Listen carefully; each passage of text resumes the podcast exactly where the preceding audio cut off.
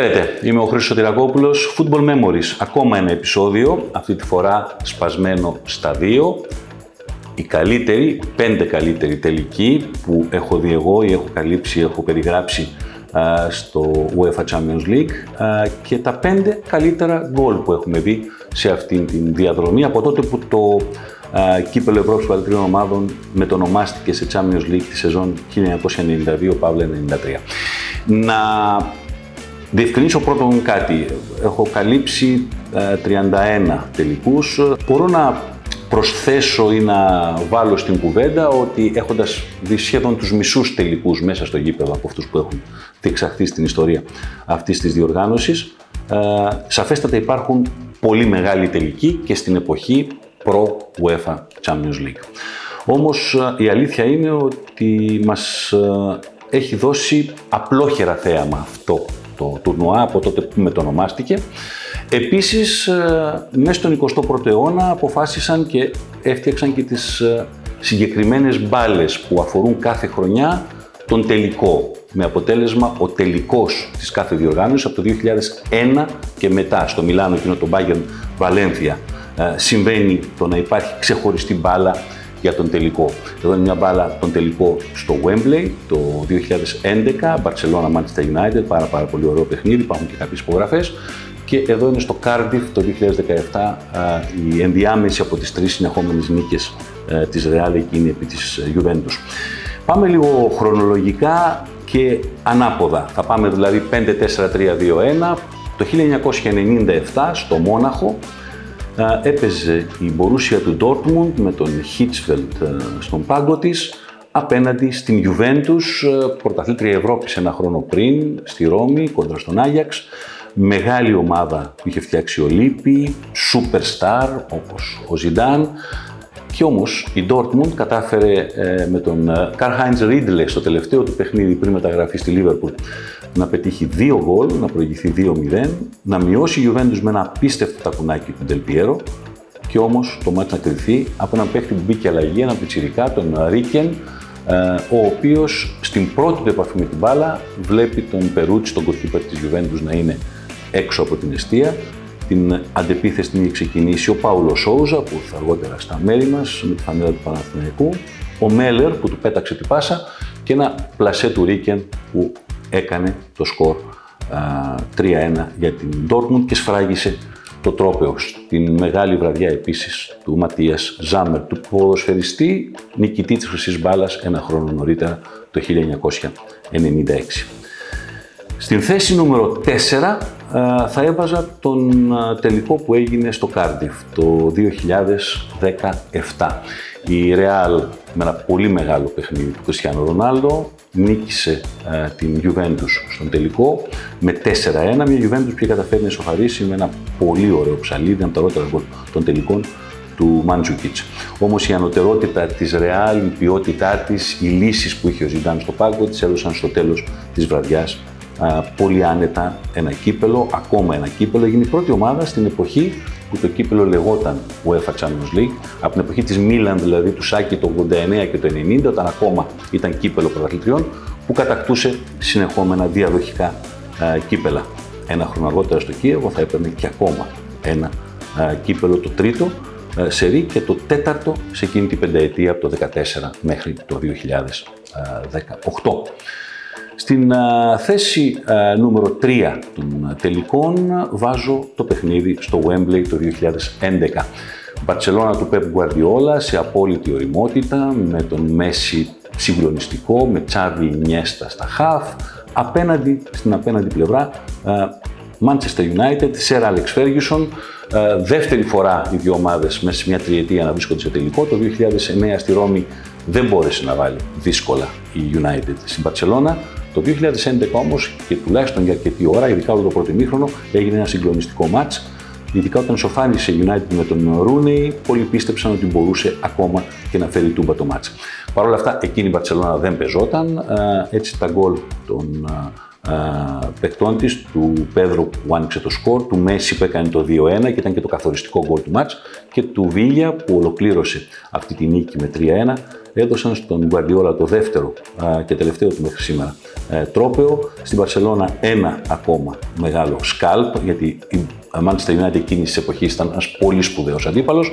Και τον Σερ Άλεξ Φέργισον να παραδεχθεί ότι αυτή η Μπαρσελόνα ήταν μια ομάδα που δεν πεζόταν. Ε, credit στην United ότι δεν προσπάθησε να χαλάσει το παιχνίδι, δεν θα το κάνει και ποτέ άλλο στο Ferguson. Προσπάθησε να παίξει ποδόσφαιρο στο ποδόσφαιρο και στο ποδόσφαιρο στο ποδόσφαιρο εκείνη τη βραδιά η Μπαρσελόνα ήταν καλύτερη. Ο τελικός νούμερο 2 είναι αυτός που μετέτρεψε τελικά και τον Άλεξ Φέργισον σε Σερ Άλεξ Φέργισον, του έδωσε δηλαδή το τίτλο του υπότη. Ήταν η ολοκλήρωση του treble της Manchester United, ήταν η σεζόν 1998-99, μέχρι σήμερα η καλύτερη σεζόν που έχει κάνει κάποια αγγλική ομάδα.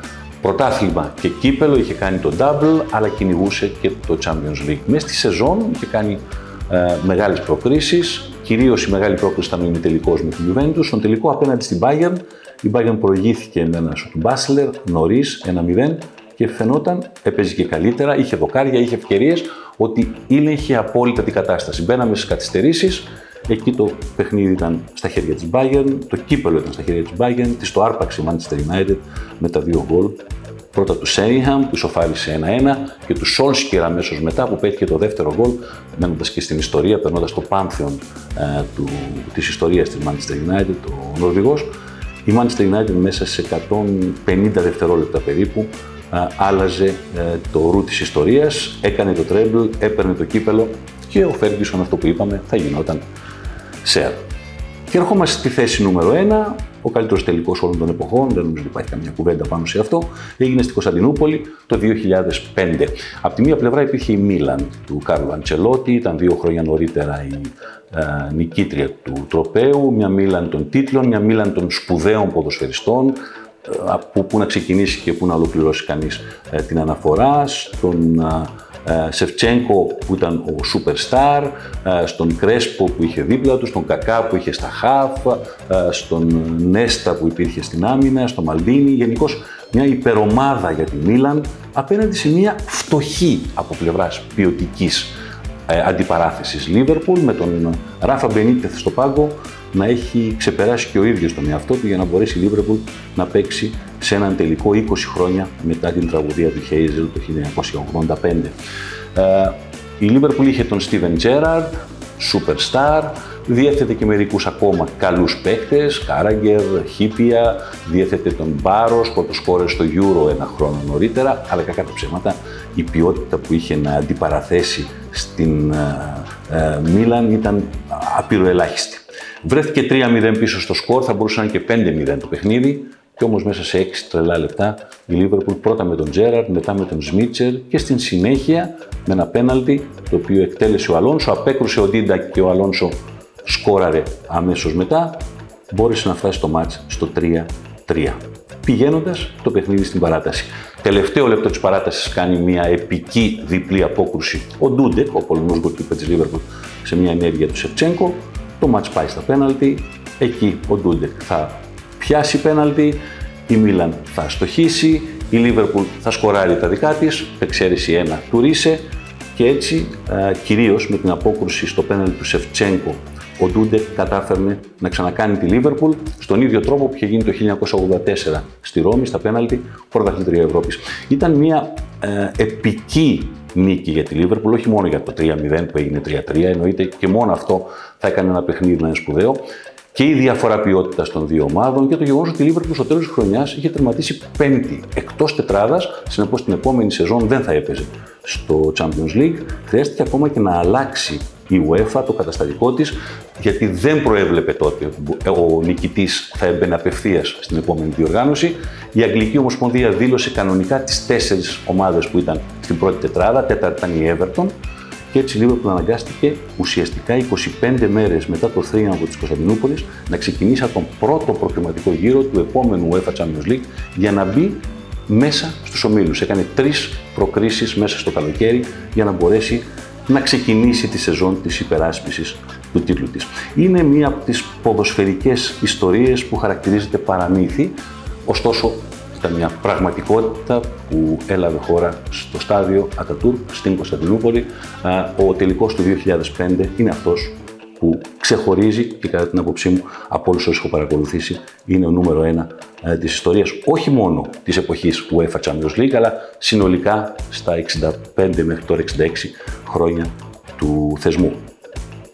Στο επόμενο επεισόδιο θα δούμε και θα συζητήσουμε τα πέντε ωραιότερα γκολ που έχουν σημειωθεί σε αυτούς τους τελικούς από την εποχή που έγινε UEFA Champions League το 1993 μέχρι και τις ημέρες μας. Είμαι ο Χρήστος Τυρακόπουλος, να περνάτε υπέροχα.